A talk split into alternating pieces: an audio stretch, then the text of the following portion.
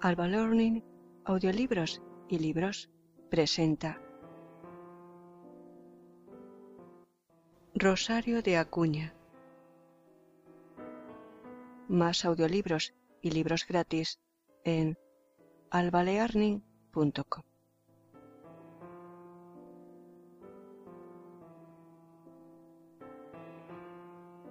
Rosario de Acuña. La tristeza. Leído por Alba para albalearning.com. Sección 1.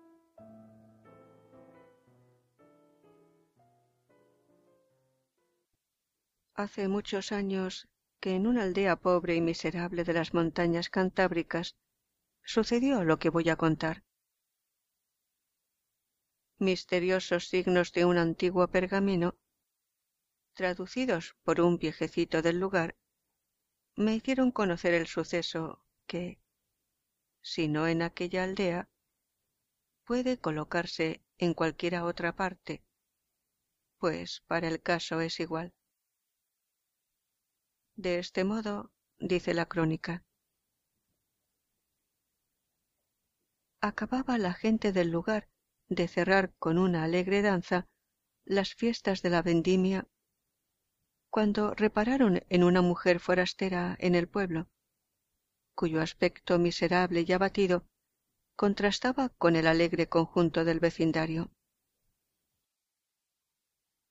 Alta, escuálida, medio cubierta de andrajos, de edad indefinible y ojos penetrantes, atraía las miradas de todos los aldeanos, que poco a poco, y volviéndose de cuando en cuando para mirarla, fueron desfilando por entre el laberinto de sus pobres chozas. Quedóse solamente en la plaza el tío Roque, viejo marrullero dado a cuentas de brujas y a trasnochadas leyendas. Muy amigo de todas las mozas del pueblo, por su buen humor, franca alegría y estrambóticos consejos, y vividor incansable sobre los bienes del prójimo, pues de todas partes sacaba ración. Bien es verdad que su edad y muchos achaques que le agobiaban le impedían todo trabajo, al que allá en sus mocedades dicen que le tenía gran afición. Acércase lentamente el acabado anciano a la forastera, que estaba sentada bajo la sombra de un hermoso roble. Y cuando ya le quedaba poco para llegar, la saludó humildemente quitándose el raído e informe casquete que le cubría malamente los cuatro mechones de lino que brotaban de su cabeza. Contestó la interpelada con una sonrisa indefinible. Y, sin esperar la pregunta, que ya se veía brotar de los labios del tío Roque, le dijo Usted buen viejo, como tal y como bachiller del lugar, podrá darme razón de lo que busco, que para encontrarlo hice un viaje más largo que todo lo que pudiera imaginar el más avisado pueblo. Es el caso que soy de un país donde no se ve otra luz que la de un fuego vivo y consumidor, en el que tenemos por rey un poderoso señor, al cual le sirven millones de vasallos, y cuyos tesoros, aunque le cause asombro el oírlo, no se cuentan por monedas, ni por oro, plata o piedras preciosas, sino por hombres y mujeres.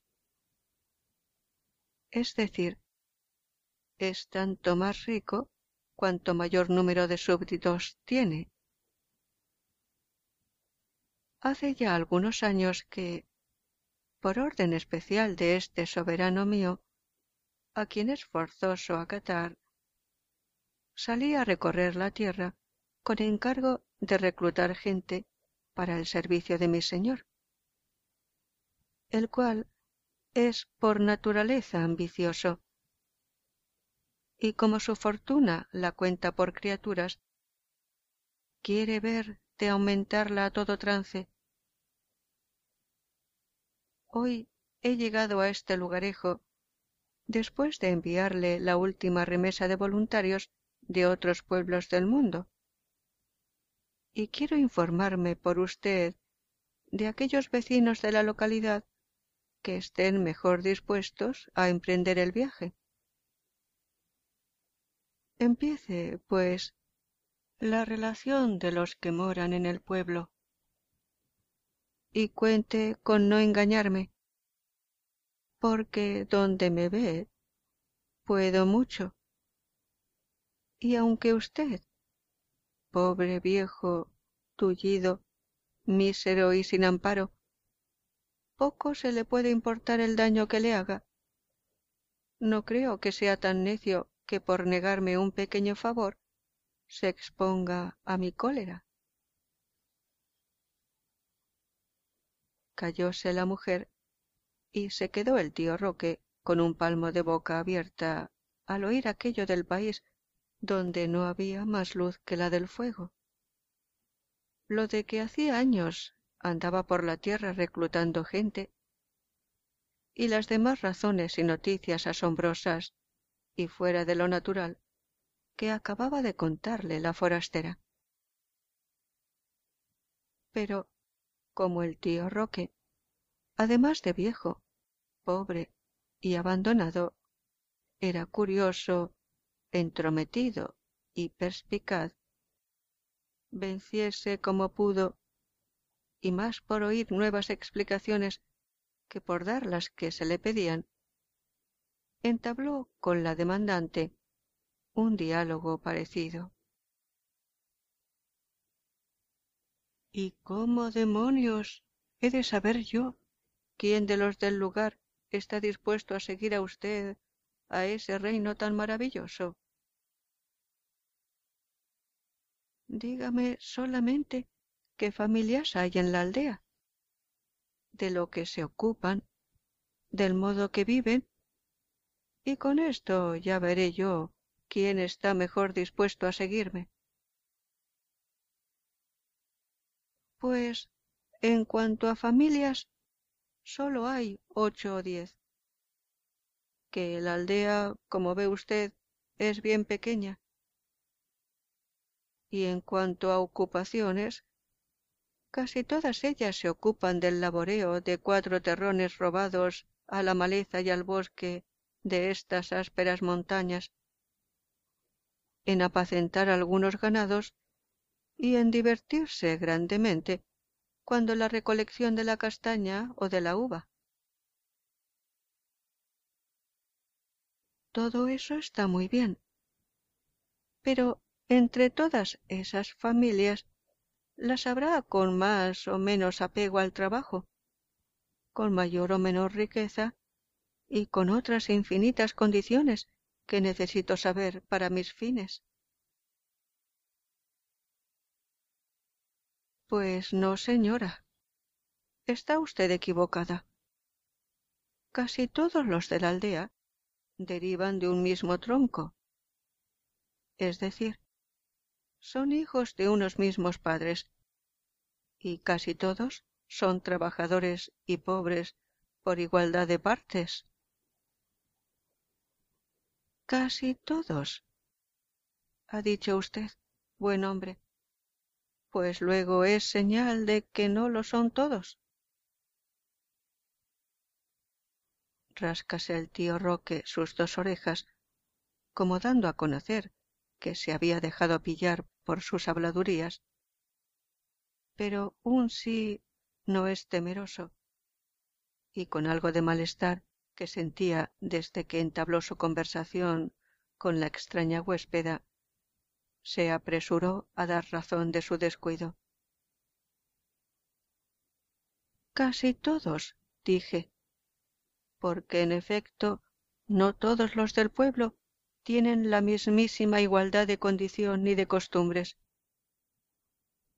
La familia del sacristán, pongo por caso, desde que estuvo en la ciudad más principal de estas comarcas, que por cierto dicen que es una maravilla, se volvieron huraños, estirados y presumidos hasta el punto de que ni la sacristana ni su hija volvieron a recoger leña para el hogar en el monte vecino, ni se las ha vuelto a encontrar en el pedacillo de tierra que tienen, ni alayando ni cortando los helechos.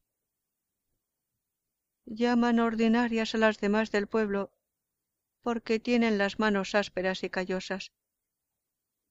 Y en cuanto al sacristán, ha tomado a jornal un muchachuelo, porque llama oficio degradante a tirar de la cuerda de la campana. Vamos. ¿Ve usted, buen hombre? ¿Cómo no todos los de la aldea comulgan en los mismos altares? Pero, aunque algo perezosos y ensoberbecidos los sacristanes, ¿no cree usted que son mala gente? Nada de eso. Temerosos de Dios y de sus leyes, hacen limosna de cuando en cuando. A mí mismo me suelen dar alguna que otra sobra de su mesa, y nadie tiene que decir de ellos una palabra, porque, en último caso, si no labran las tierras, ni cuidan de sus heredades, ni hacen las faenas propias de su estado y condición, para ellos será el mal, que no para nadie y porque no les hará falta será por lo que no trabajen. Y dígame, aquel altísimo castillo que sobre aquella roca se asienta, ¿de quién es? Ah, buena mujer. Dios la libre de acudir por aquellos lugares. Ese castillo es de un poderoso conde que pasa gran parte del año en la ciudad y que sólo viene aquí a continuar su vida de placeres y maldades. Cuente, cuénteme, buen hombre, lo que del castellano se dice. Pues ya lo he dicho. Es un señor, casado con altísima dama, padre de tres hermanos donceles, todos ellos émulos del autor de sus días en los turbulentos y desalmados. Se entiende para con sus vasallos y servidores. Pues, a lo que parece, los condes son fieles súbditos de su rey y pagan con religiosidad sus tributos y mesnadas. La condesa tiene mejor condición que su marido, pero ambos son los tiranos de nuestros lugares y jamás, nunca, se les ha visto hacer una caridad ni remediar un daño, que siempre suele ser causado por ellos. De modo que sus ocupaciones son únicamente divertirse. justo.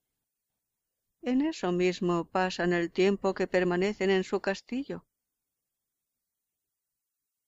Pero al menos será una familia sabia, entendida en las ciencias que no están al alcance de los míseros villanos. Al menos, con sus luces y entendimiento, ilustrarán al que se acerque a consultarlos y darán ejemplo en la comarca de grandes conocimientos. Ja, ja, contestó el tío Roque al oír la relación de la forastera. Conocimientos, sabiduría. ¿Qué han de entender ellos, buena mujer, si no saben descifrar un pergamino antiguo ni moderno, ni tampoco se cuidaron nunca de aprender?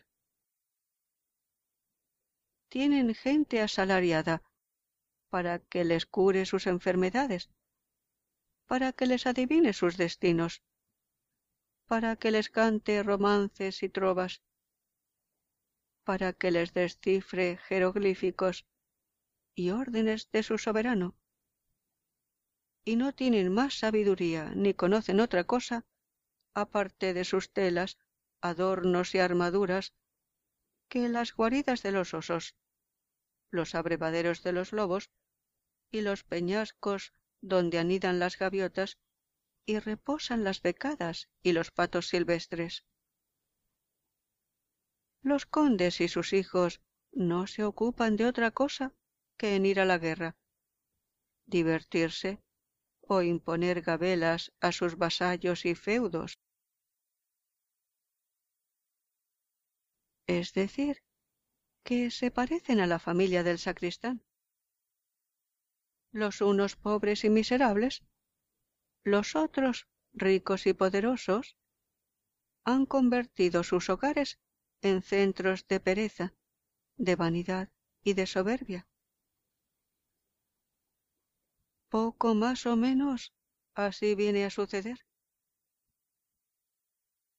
Vaya, pues ya sé que cuento en la aldea con algunos voluntarios para el reino de mi señor. Pero dígame, y perdone mi curiosidad, ¿cómo demonios se compone usted para arrebatar a esas gentes de sus lugares, de sus costumbres, de entre los suyos, en una palabra, y transportarlos a esa maravillosa nación de que nunca he oído hablar y eso que soy muy viejo y he preguntado mucho en el mundo. ¿Y quién le ha dicho a usted que yo arrebato a la gente y los transporto como robada? Los que me siguen, repito que es voluntariamente. Yo les hablo, les expongo mis razones, teniendo cuidado antes de informarme, como ahora lo hice, de su condición y estado. Les arguyo con eficacísimos argumentos, y siempre, convencidos por mis hábiles conclusiones, se entregan completamente a mi Señor, inscribiéndose en sus imborrables registros. Con que, ya que en este lugar me ha caído que hacer. Quede en paz el buen viejo. Y antes de que me vaya, nos volveremos a ver. Aunque será desde lejos. Porque desde hoy, cuantos me hablen de cerca o de cerca me miren, corren el riesgo de seguirme. Y no quiero a quien también me ha informado pagarle malamente. Con esto se levantó la extraordinaria interlocutora del tío Roque y, arrebujándose en sus desgarrados vestidos, tomó la senda que conducía al castillo. Sin duda para comenzar su obra por los que, más obligados a ser ejemplares, eran el peor ejemplo de la comarca. Fin de La tristeza. Sección 1. Rosario de Acuña. Leído por Alba para albalorning.com.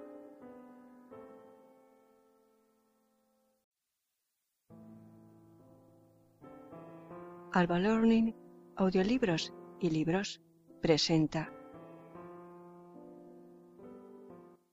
Rosario de Acuña. Más audiolibros y libros gratis en albalearning.com.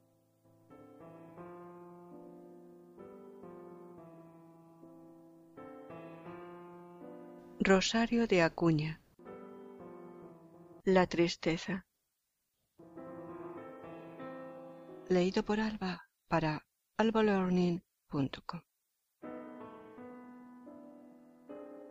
Sección 2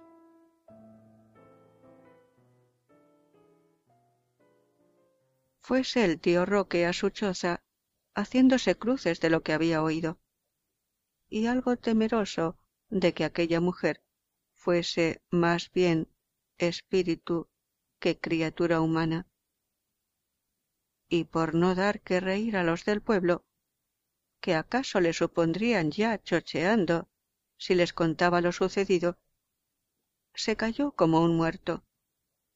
Y a nadie dijo una palabra de su encuentro, ni habló con nadie de la forastera. Pasaron algunos días y comenzó a verse en el castillo un movimiento desusado. Caballos y peones armados completamente. Pajes y escuderos y demás gentes de armas de la casa del conde comenzaron a desfilar en aparato y son de guerra por el camino que conducía a la ciudad, cerrando la comitiva el mismo conde con sus tres hijos, donceles llenos de vigor y de juventud, armados todos con soberbias cotas, empavonadas rodelas y dorados cascos, y cubiertos los briosos corceles de gualdrapas de tisú y arneses de hierro. Vióse entonces a la condesa, desde la torre más alta del castillo, hacer señales de despedida a su esposo e hijos. Rodeada de sus guardias, y maestresalas, dando a la vez órdenes al alcalde para levantar los puentes, abrir las compuertas de los fosos, izar en la torre del homenaje la bandera señorial y nombrar la guardia diurna y nocturna de la fortaleza, con lo cual se veía claramente que si el conde marchaba en son de guerra, en pie de defensa quedaba la condesa. He aquí lo que había sucedido. Pintados con exactitud por el tío Roque, los dueños del castillo, apenas existían más que para la vida de la orgía y del placer, siendo ésta la causa de que sus pingües rentas y soberbios dominios fueran consumidos con increíble rapidez. Llegó un día, poco más o menos correspondiente a la fecha en que la misteriosa mujer llegó al lugar, en el cual, después de un banquete suntuoso, donde juglares, adivinos y trovadores habían agotado su saber en honor de sus comensales, sin causa conocida, cayeron los condes en una profunda melancolía, comentando tristemente la orden dimanada del soberano, mandándoles disponer quinientos peones para una próxima guerra, siendo tal su preocupación que les hizo suspender la brillante fiesta. retirados a su aposento y uno enfrente del otro, empezaron a quejarse de lo exhausto de sus arcas y de la exigencia de su rey. Poco a poco, por derivación lógica, la soberbia se aposentó en aquellos seres, roídos ya por la tristeza y, sobre todo, la envidia esa tristeza del bien ajeno que tritura lentamente el corazón y envenena la existencia, se fue enseñoreando de los condes hasta el punto que aquella misma noche determinaron no solamente negar al soberano el tributo de sus huestes, sino alzarse en contra suya e ir a retarle a su misma ciudad para lo cual hasta se enajenarían las preseas y joyas de la condesa. Y dicho y hecho. De allí a pocos días salió el conde y sus hijos, alzados en rebelión, a sorprender al confiado soberano. Interín quedaba el castillo en disposición de resistir un largo asedio. Placeres, fiestas, lujo, ostentación, todo desapareció como el humo de la mansión señorial. Y como la traición y la villanía no pueden dar paz ni sosiego, y además la tristeza, nacida del hastío de una vida inútil, malgastada y odiosa, les había mordido el alma. De aquí que sus semblantes pálidos y macilentos los suspiros involuntarios que exhalaban y el malestar en que se veían les daban el aspecto no de poderosos y temidos señores, sino de infelices y míseras criaturas. Perdida ya la única condición honrosa y respetable que poseían, que era la fidelidad hacia sus reyes, y arrojados al fondo de las últimas iniquidades por el influjo maldito de la tristeza, nada tiene de extraño que de allí a poco tiempo, pobres, errantes, perseguidos, vilipendiados por sus mismos vasallos, a quienes el rey relevó de rendirles homenaje, y huyendo por entre breñas y matorrales de la justicia soberana, que había puesto precio a sus cabezas, sufrieron horrorosa muerte, pues el cadáver del conde se encontró medio devorado por los lobos. A la condesa helada sobre un ventisquero y a sus tres hijos ahogados en las playas cantábricas en cuyo mar zozobró la barca donde intentaron salvarse de los reales decretos.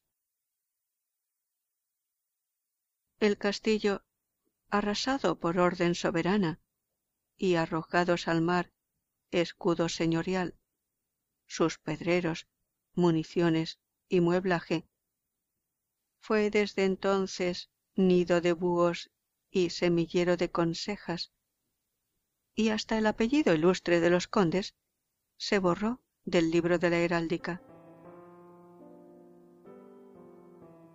Fin de La tristeza. Sección 2. Rosario de Acuña. Leído por Alba para albalorning.com.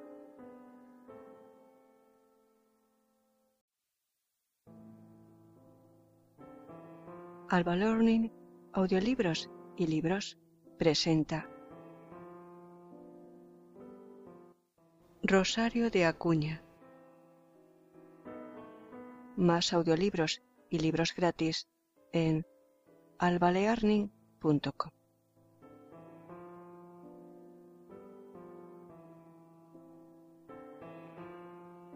Rosario de Acuña. La tristeza. Leído por Alba para albalearning.com.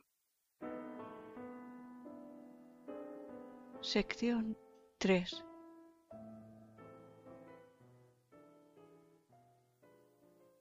Veamos ahora qué pasó de la familia del sacristán.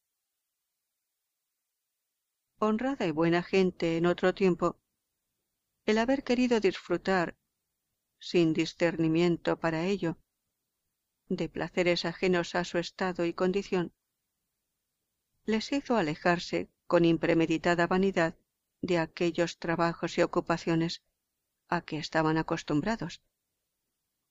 Y aunque sin fortuna ni mucho menos, el sacristán, su mujer y su hija pasaban la vida a modo de señores, usando trajes impropios de su clase, engolfados en lecturas ajenas a su condición y a su inteligencia, y siempre soñando con grandes tesoros, carrozas, pajes, escuderos y demás servicios de los poderosos.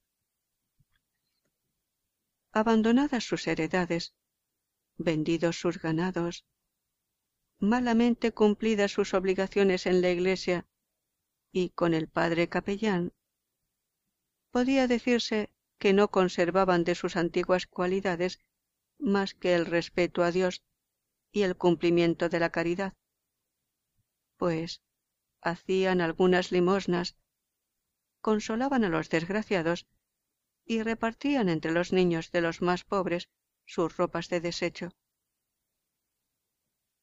Así las cosas, hallábanse una noche, poco después del toque de ánimas, haciendo planes sobre lo porvenir. Si la fortuna les favorecería con algún tesoro. Cuando el sacristán le dijo a su mujer que aquel día cumplía el último plazo de los dineros que pidió en la ciudad, tomados sobre muchas mensualidades de sus derechos de sacristía, y que de no darlos el escándalo sería mayúsculo, porque el judío prestamista sería capaz de venir al pueblo a reclamar contra ellos.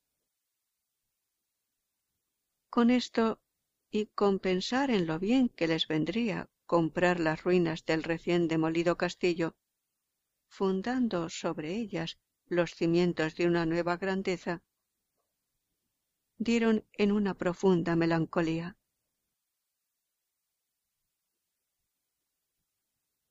Acuéstase mustio y pensativo el sacristán, suspirando tristemente su mujer, y maldiciendo de la suerte que tal cuna le dio la doncella, hija de ambos. Y acaso por la primera vez la tristeza se presentó en aquella morada, antes risueña y tranquila como el nido de un pájaro.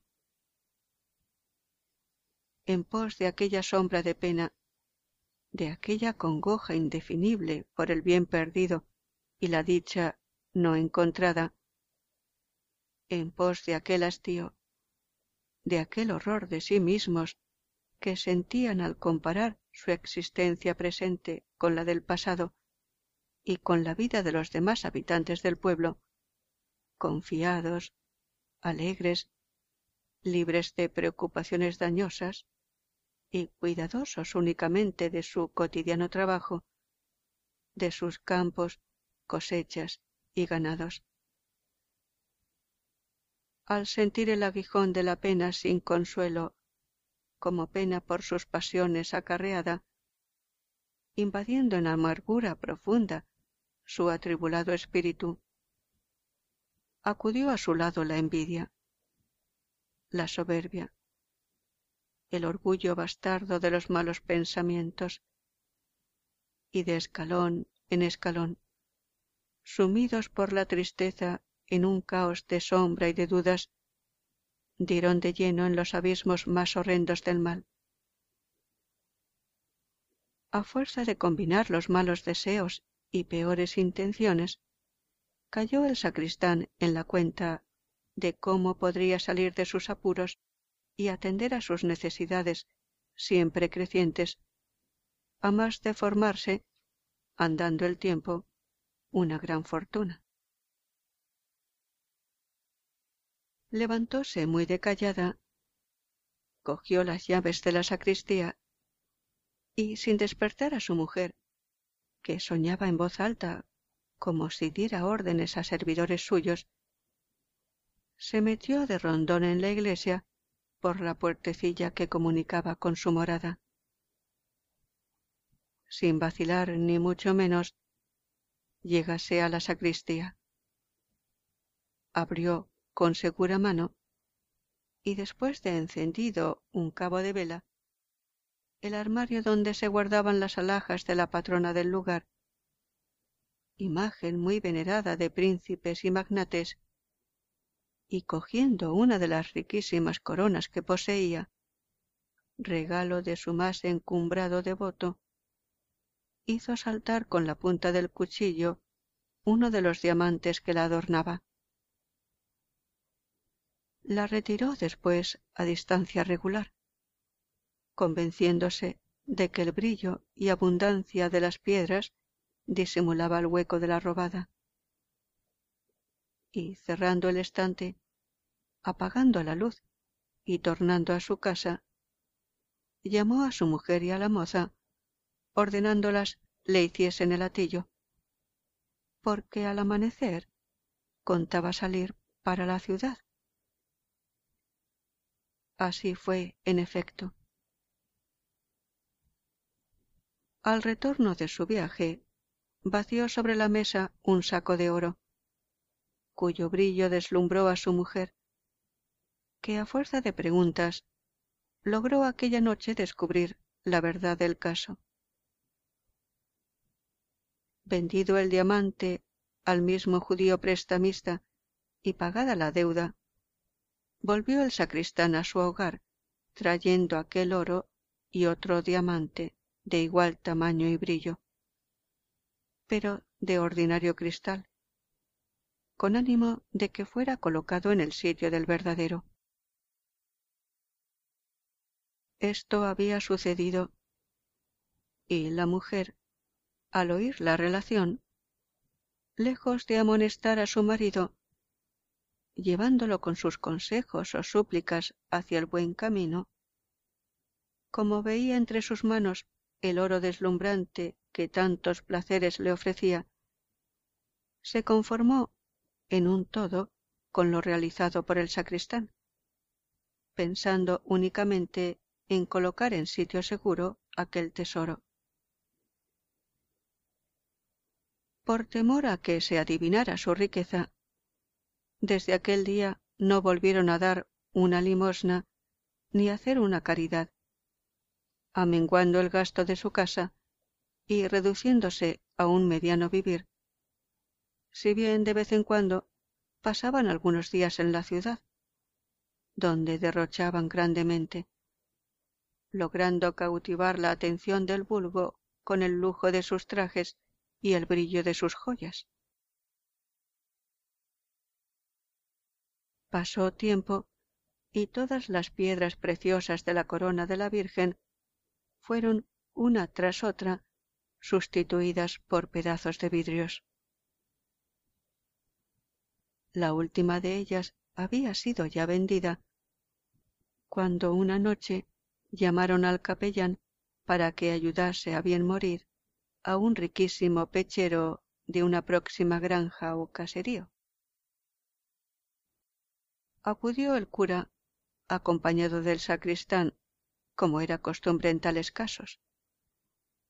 Y después de preparado a morir el enfermo, le entregó al confesor un cofrecillo de hierro con el encargo de que, así que muriera, todo cuanto en él se encontrase fuera para los pobres de la comarca, fundándose una casa de amparo donde los niños huérfanos y los ancianos desvalidos encontrasen refugio, educación y alimentos. Cerráronse los ojos del moribundo a poco más de la medianoche. Y emprendieron el camino de la aldea el cura y el sacristán. No bien llegados, el cura, que tenía gran confianza en su acompañante, pues siempre había dado pruebas de intachable probidad y religiosos sentimientos, le entregó el cofrecillo para que lo colocase entre las joyas de la Virgen, con ánimo de cumplir la voluntad del muerto en el siguiente día. Llevó el sacristán el tesoro al conocido armario. Esperó a que el capellán se recogiera y a que la iglesia volviese al reposo de la noche. Y con las mismas mañas de siempre, bajó a la sacristía, abrió el cofrecillo, cuyo contenido conocía por haber escuchado solapadamente la confesión del pechero, y saber por lo tanto el secreto para abrir la caja, y a poco más se queda sin sentido al ver la abundancia de diamantes, perlas y rubíes que saltaban dentro de aquella arquita. Gruesas barras de oro servían como de lecho a tal multitud de piedras preciosas, entre las que había una perla de un tamaño fabuloso. Llenóse el sacristán los bolsillos de aquellas riquezas, cogió cuatro o seis barras de oro, sin olvidar la perla más gruesa, y cuando apenas quedaba en el cofre la cuarta parte de lo que en un principio contenía, lo cerró cuidadosamente y dejándolo todo en su lugar, se fue, loco de alegría, a contar la hazaña a su digna consorte. Primero había sido ladrón sacrílego. Después había despojado de su herencia a los pobres, robándoles miserablemente. Sus creencias, su religiosidad, el santo temor de Dios que había conservado aun a través de sus más pervertidas costumbres, todo lo había olvidado completamente. Y el amor al prójimo, la caridad hacia los desgraciados, hacia los niños y los ancianos, también la había desterrado de su corazón. Y no solamente no la ejercía, sino que de igual modo que quitaba los diamantes a la corona de su patrona, a quien tanto amaba en otro tiempo, despojaba a los pobres de su limosna. Precipitado en un abismo sin fondo, sin poseer ya ninguna virtud que le pudiera salvar en la hora de la justicia, lo que era de esperar sucedió la gruesa perla robada a los tesoros del pechero fue conocida cuando quiso venderla. De averiguación en averiguación penetró la justicia en el misterio de su vida. Y por si alguna duda quedaba de su culpabilidad, se disipó bien claramente el día de la fiesta de la aldea al adornar a la Virgen como todos los años, fueron a colocar en su cabeza la corona de diamantes. Y en el mismo instante en que se la ciñeron a la Santa Virgen, saltaron las piedras preciosas que la adornaban, quedando convertidas en negros carbones, y formando a las plantas de la Virgen, con sombríos caracteres, el nombre del sacristán. Todo se descubrió. Entregado al brazo de la justicia y convicto y confeso como sacrílego y ladrón, fue ahorcado en medio de la plaza de la aldea. Desterrada su mujer, a poco tiempo murió de hambre y miseria debajo del roble donde los grajos se comieron el cadáver de su marido y la hija de ambos, refugiada en la ciudad después de quedar huérfana, llegó a ser, gracias a su belleza y descaro, una de las más famosas cortesanas, muerta, después de una desvalida vejez, en las gradas de un templo donde pedía limosna. Fin de la tristeza. Sección 3. Rosario de Acuña. Leído por Alba para albalorning.com.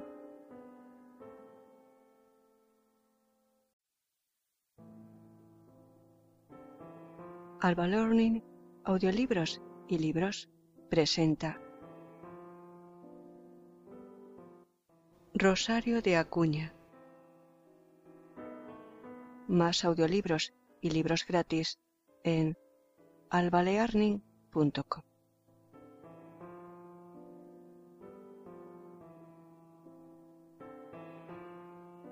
Rosario de Acuña La tristeza Leído por Alba para albalearning.com. Sección 4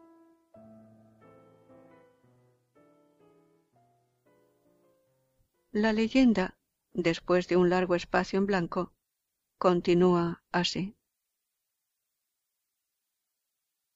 Al día siguiente de estos sucesos, estaba el tío Roque pensando con terror en aquella forastera que hacía poco tiempo le pidió informes del conde y del sacristán, cuando oyó que le siseaban del vecino monte.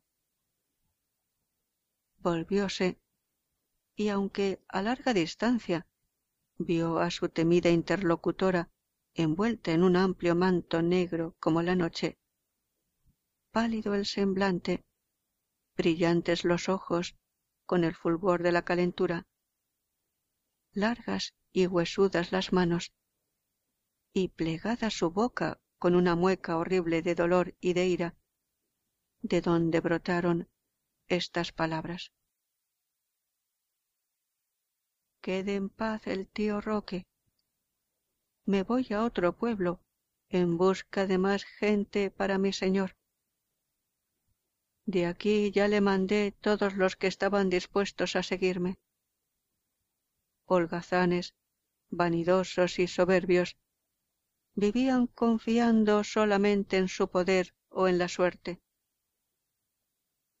Olvidados de las principales leyes de Dios, olvidados del amor a sus semejantes, fácilmente pude convencerles de que cambiasen de reino tornándolos en impíos, traidores y villanos, sumiéndoles en el océano de los deseos imposibles, de las aspiraciones insensatas, y haciéndolos caer de lleno en los abismos del crimen y de la maldad.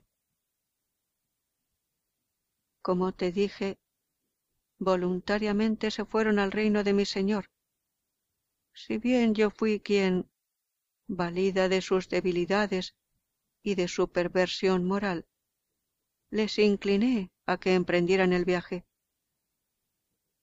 Pero a tener más sano el entendimiento y menos endurecido el corazón, me hubieran resistido, y hoy no formarían en las huestes de nuestro soberano común. Pero me dirá al fin, mujer o espíritu, ¿Quién es? ¿Cuál es su rey? ¿Y dónde está su país? El infierno es mi reino, Satanás mi señor. Yo soy la tristeza. Así dijo la aparición, y llenándose el aire de fragores y lamentos, se borró de la vista del tío Roque la imagen de aquella funesta mujer.